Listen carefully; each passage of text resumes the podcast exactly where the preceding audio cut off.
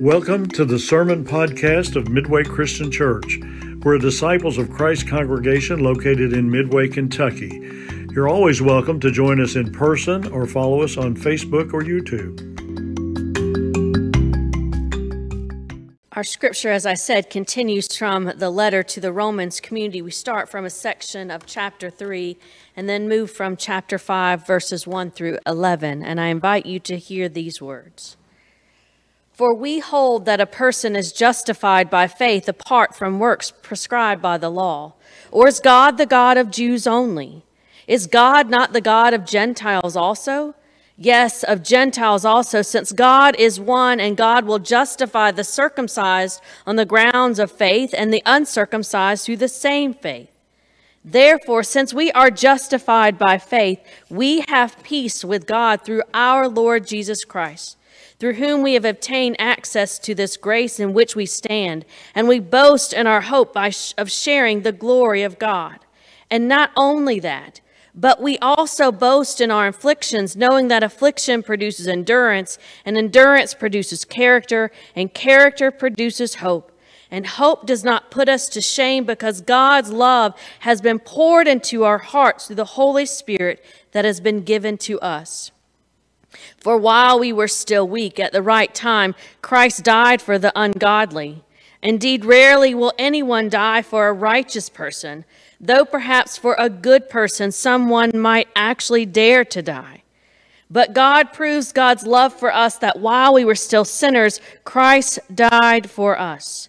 Much more surely, therefore, since we have now been justified by his blood, will we be saved through him from the wrath of God. For if while we were enemies we were reconciled to God through the death of his Son, much more surely, having been reconciled, will we be saved by his life.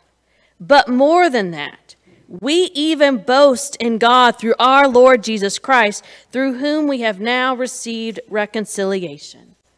The word, this is the word of God for the people of God. Thanks be to God. We continue our conversation with this letter to the community of faith there in Rome. And as I shared last week, the main point of this letter that Paul is trying to lay out is what exactly is the gospel message. And as we talked about last week, we took a lot look at what the gospel message actually is, and we took to named who the gospel message is actually for. And if you missed last week, or if we just need a refresher because we've all slept since then and the coffee has not kicked in, let me tell you. Contrary to what many believe and say in the wider church culture, Paul says the gospel is the good news about God's amazing grace. And Paul also says that this gift of God's amazing grace is for everyone. No ifs, ands, or buts. God's amazing grace is for every single one. All of this brings us to our text that we've read this Sunday, where we see that Paul is again talking about faith, and he uses this language about justification of faith. And we realize, if we've done some reading in the book of Romans, that Paul spends a lot of time, the last few chapters, talking about what this justification of faith is. Now, the thing we need to remember when we look at Paul's letters, we only have one side of the conversation. We don't have the letter that may have been sent to Paul that sparked this letter. We know that, we, as Paul mentioned in chapter one, he is writing this letter because he wants to reassure them that he's coming to visit them. He's coming to, wants them to know that he hasn't forgot them. But it's probably a safe assumption that someone within this community of faith wrote to Paul and said, We had some concerns and we need you to address them. One can always assume that this is the background for Paul's letter, especially when he goes on and on and on and on and on about a particular topic, like he does in this book of Romans when he talks about justification by faith. Either that or he was paid by the word. I'm not sure which one. In this community of faith, it was part of a cosmopolitan area. There were lots of people from lots of different backgrounds, lots of different ways of viewing the world, and more than likely, this community of faith was trying to figure out how to get a group of people who are very different to actually get along. Now, I know that's hard to believe because in the church, we never have any conflicts.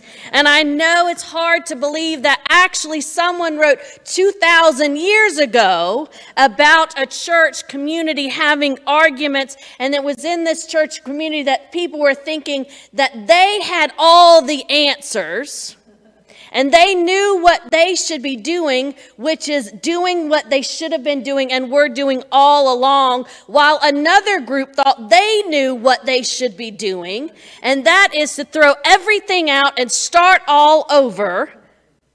And Paul had to write to this community of faith with these very different backgrounds and very different peoples and talk about what it means to be justified by faith and live out as a community. And so Paul is talking about justification and he's letting them know that both sides have missed the point. Meaning that faith, being in community with one another, is not about the way we think things should be done. Rather, faith, being in community, being in right relationship with God, is all about God. It is all about the grace that God extends. You see, Paul took four chapters to say that, and I just did it in a couple of minutes there.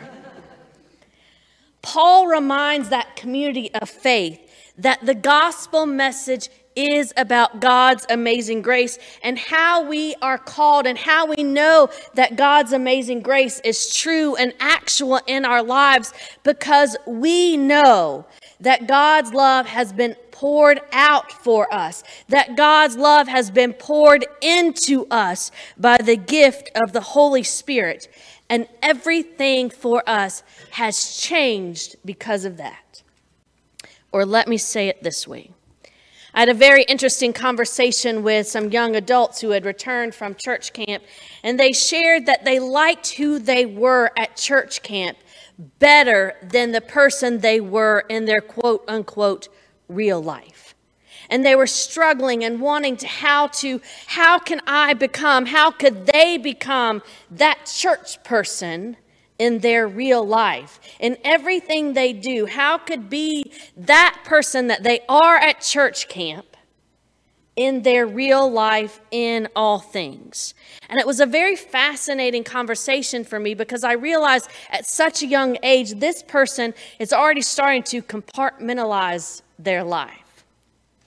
And I can't fault them. And I had no words of wisdom because I realized I do the same thing. We all do the same thing.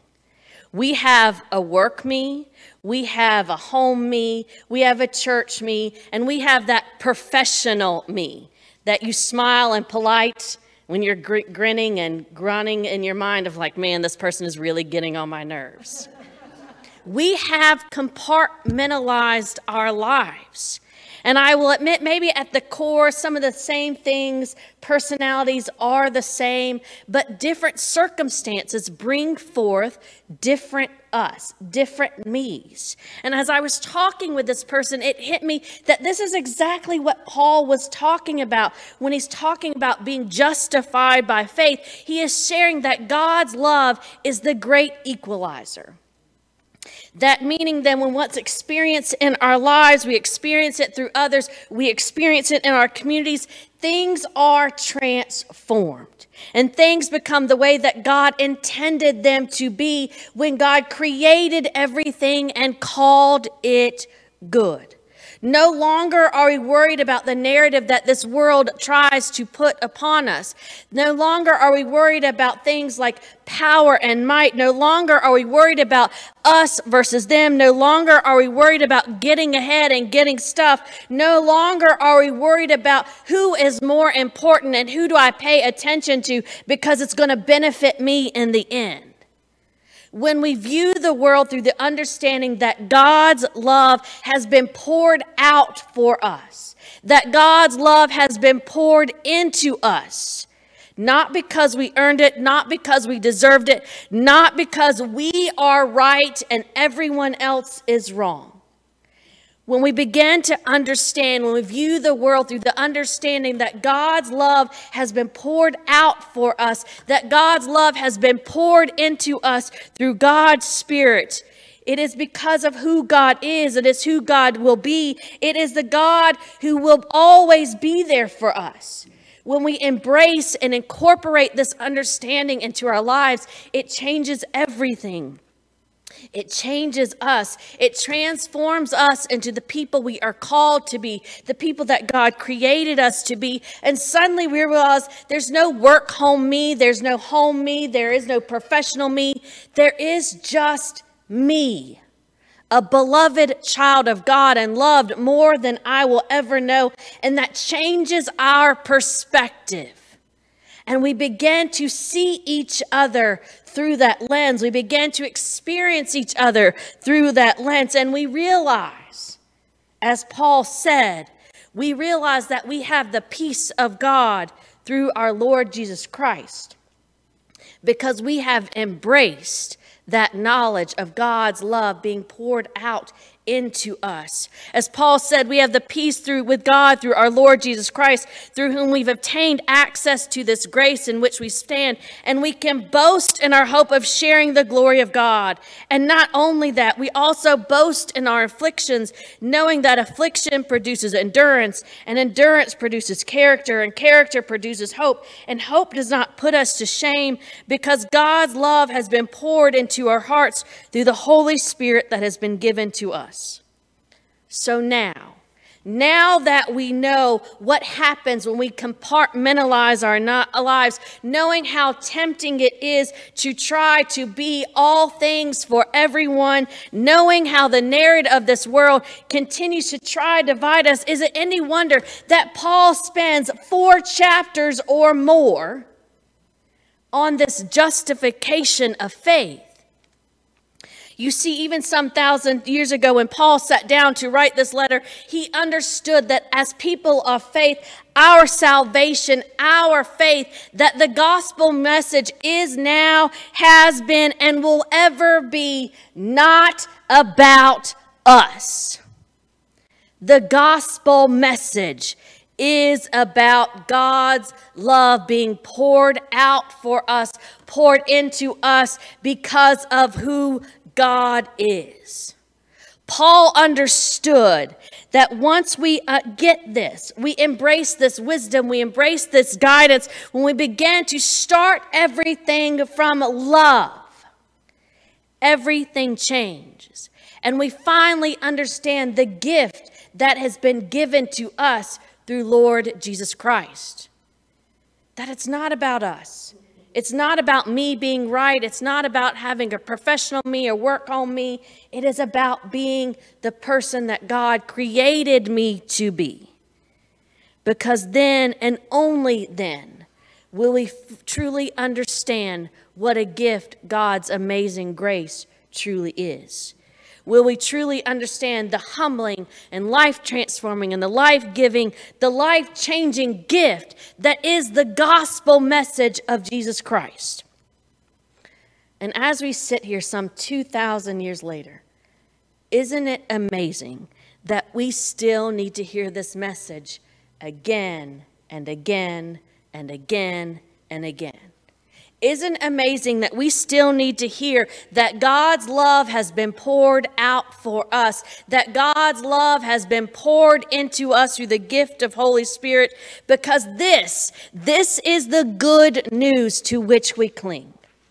This is the good news which gives us hope, which gives us strength, which gives us energy, which reminds us that we are all connected, not because we are better than anybody else but because God named us and claimed us as her own. This is the gospel message that we need to hear and be reminded of time and time again that love and light will always have the last word, not because of how we do things in church, but because of who God is and what God has done for us. Amen.